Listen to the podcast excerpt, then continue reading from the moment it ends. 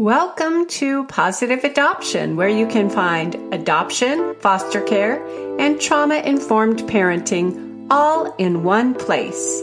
I'm Kathleen Guire, your host, mother of seven, four through adoption, former National Parent of the Year, author, teacher, and speaker.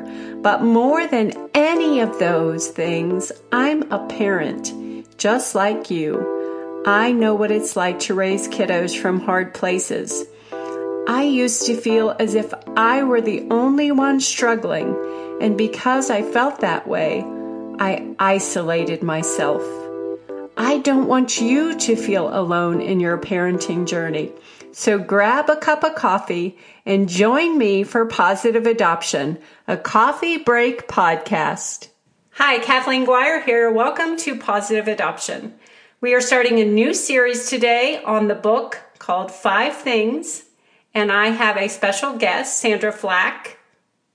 And I am going to read you a little intro about the book Five Things A Tiny Handbook for Foster and Adoptive Parents, which is free, a freebie, on traumainformedparenting.com, formerly thewholehouse.org. If you are an adoptive parent, this is for you. If you are the friend of an adoptive parent, this is for you. If you are thinking about adopting or fostering, this is for you. If you want to know how to support adoptive and foster families, this is for you. I'm the mother of seven, four through adoption. I'll skip the fancy bio to tell you I've been where you are, dear friend. I've been stuck in the waiting period. And then after the adoption, I've been judged. I've watched my children flourish, regress, and cycle through those behaviors over and over again. I've lived in the chaos when my triggers and my kiddos' triggers met head on. I've gone from being the okayish parent in the church to the bad parent. I've counseled with more adoptive and foster parents than I can count. I've led workshops for CASA, teachers, counselors, ministries, and knocked on church doors until my knuckles are raw. Why? There are so many misconceptions out there. Adoptive and foster families feel isolated and alone. I've written this tiny handbook and created a free e course to start the conversation. I'm praying, dear friend, that this helps you continue the conversation with your family, friends, and churches. So, like I said, you can grab your copy at traumainformedparenting.com, formerly thewholehouse.org. So, let's get started with our first point. And since I've been talking, I am going to like let Sandra talk for a minute. Our our first point this week is yes, adoption is positive. Positive things require effort. So before you get into that point, tell us, tell the audience a little bit about you and then share a little bit about this point. Sure, I'd love to. Thank you so much, Kathleen, for having me on. We're um, buddies in this. yes. podcasters and TBRI, uh, teaching parents and helping other foster and adoptive parents. I'm an adoptive mom uh, like you. Uh, my husband and I have eight children, five through adoption, one uh, a kinship type of situation, not through foster care, uh, but uh, a little girl that came into our home back in 1999. We didn't have any idea about adoption or trauma or anything at all, but we welcomed her into our home, eventually adopted her.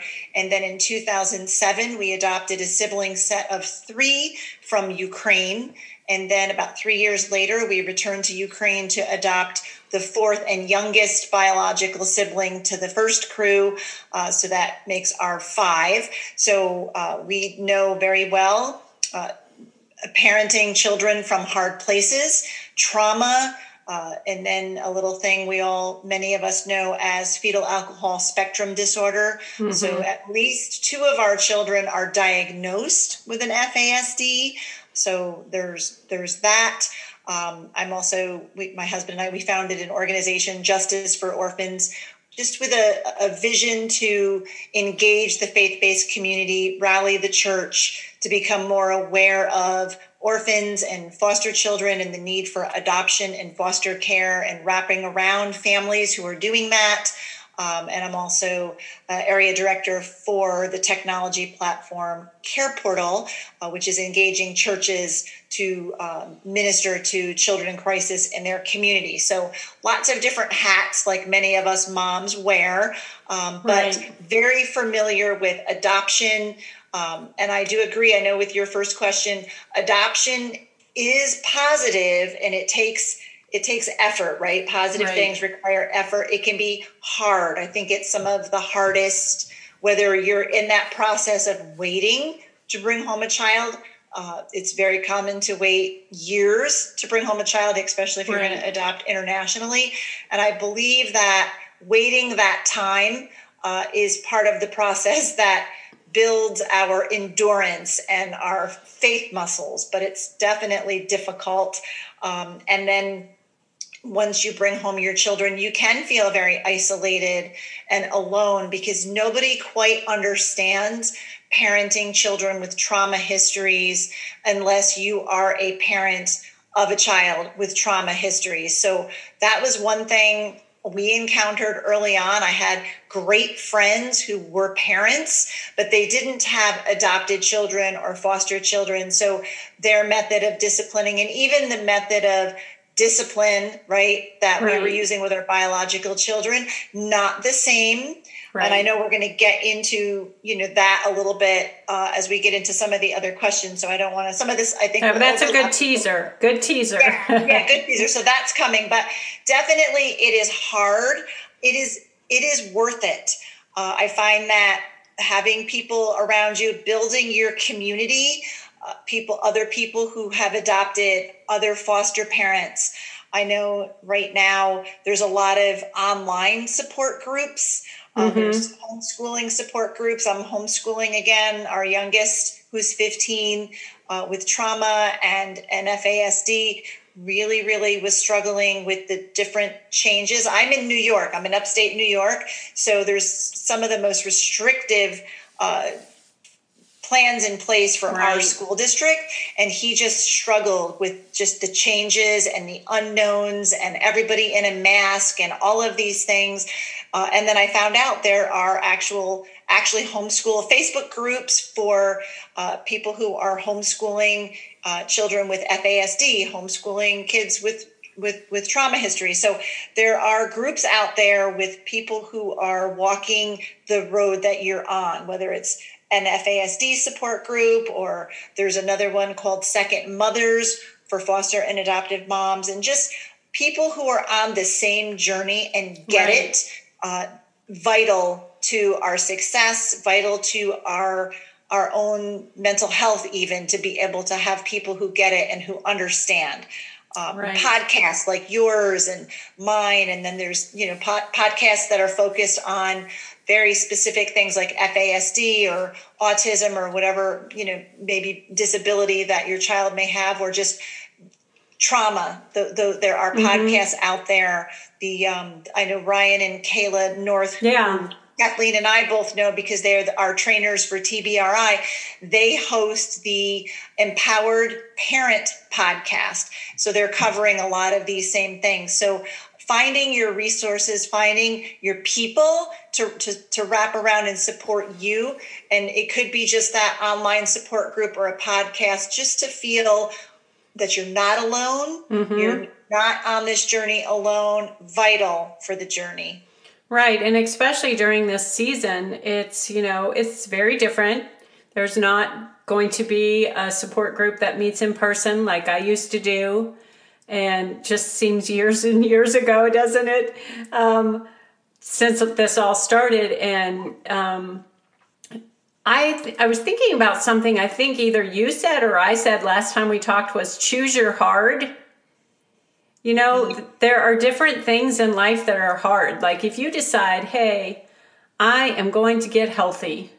I'm going to eat right. I'm going to exercise. It is hard if you've had bad habits. And eh, the same thing applies if you have been raising biological children and you've been using traditional parenting and you all of a sudden decide, hey, listen, I think we should adopt.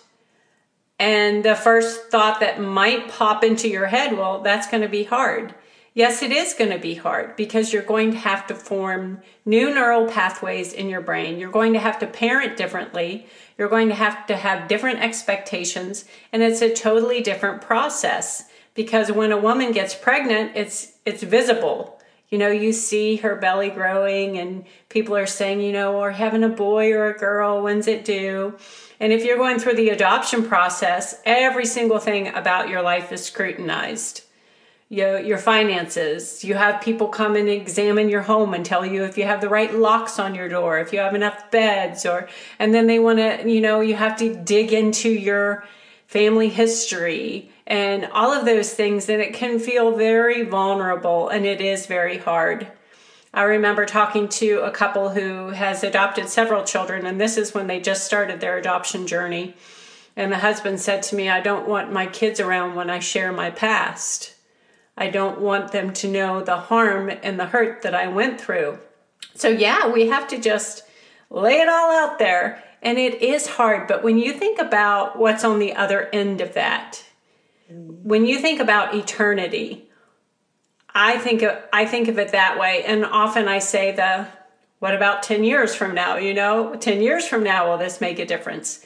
Yes, it will. It will make a difference. And good things are difficult. It takes hard work to go through all of that, to bare your soul, to go through some trainings, to find some other support. Because I even say in the book, in the intro in the book, it's like, you know, you're not standing on the soccer field asking the other moms, how's that fetal alcohol syndrome going? You know, it's different. You have to find other support, other ways to get educated. And I remember whenever, um, before we went to our training, and I got the email saying, hey, we're opening up the training. You need to fill out all these papers, and then you're going to have to wait for the rest of your life. That's what I felt like. Before you see if you get in, I bugged them to death. Like I was constantly emailing Ryan, did I get in? Did I get in? Because I was so excited to have this information to learn new things with other people. And I remember walking into that room of our training and looking around and saying, all these people from all different states. And I'm like, oh my gosh, they're just like me. Yeah. And that is such an amazing feeling. They're just like me. And we need that. That's what we look for. We need that support. We need other people who are going through that. So to make it less hard, even though it will be hard, like Sandra said, you find support. You have to go find it. I remember thinking at first when we first adopted, like going to church and hearing the pastor speak and thinking, okay, now he's going to talk about these things that I need to hear about. That was not on his agenda because it's not common to everyone.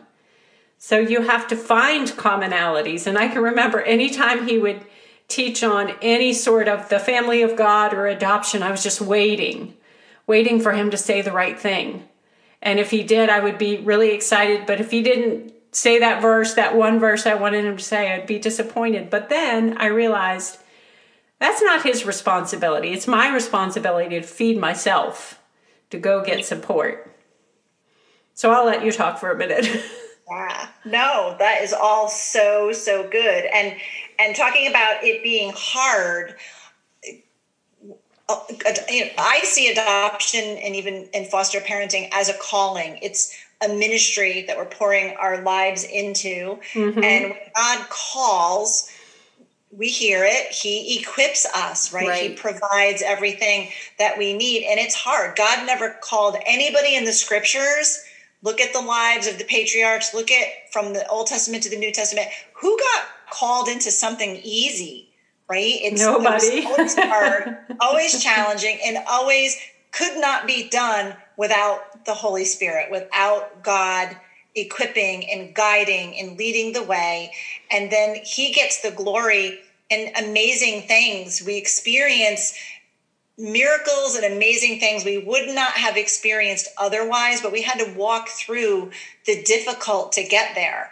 And I know I just pulled up a verse if I could read it yes. because within right before we traveled for the first time to go to Ukraine to adopt our first three kids, I had purchased I used to be a big time journaler mm-hmm. and well, once we adopted all the kids, there was like really no time anymore for journaling. But I had this big journal and I was praying and I was writing some scriptures in it a few days before we left.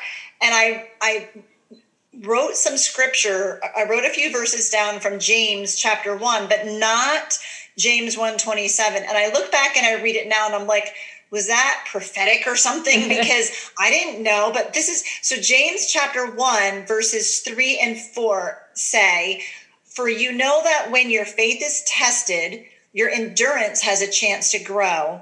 Mm-hmm. So hmm. let it grow. For when your endurance is fully developed, you will be perfect and complete, needing nothing. And I know another translation says ready for anything.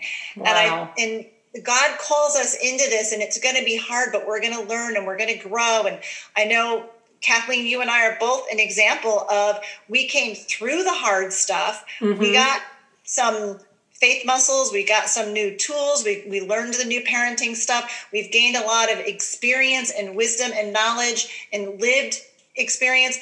And now we're able to pour into other foster and adoptive parents on this same journey. So we maybe didn't have us when we were walking right. through it but now we're bringing that because we know how vitally important it is for for parents to have that support to have that education to have that tribe that can wrap around them, whether it be virtually or a support group that's in person or just a friend on the phone, to be able to have someone who gets it, it's it's vital to our success. Exactly. That and and that's going to wrap up our time for today. And I totally 100% agree with that scripture and what you said. And that's why we do what we do, is because we didn't have us or somebody like us. So we would like to be that support to someone else. So we will see you next week on Positive Adoption when we continue our series. Bye. Thanks for listening to Positive Adoption. Make sure you subscribe on thewholehouse.org to receive your gift of five things, a tiny handbook for foster and adoptive families and receive a monthly newsletter plus updates when new books or courses are released. Please subscribe to the podcast on iTunes, Podomatic, Spotify, or YouTube and leave a review so others can find positive adoption and know the value of the show. You're welcome to send an email to me positiveadoption at gmail.com and follow me on social media. You can find me on Facebook and Instagram at The Whole House and Twitter at Kath Guire. Thanks for listening to the show.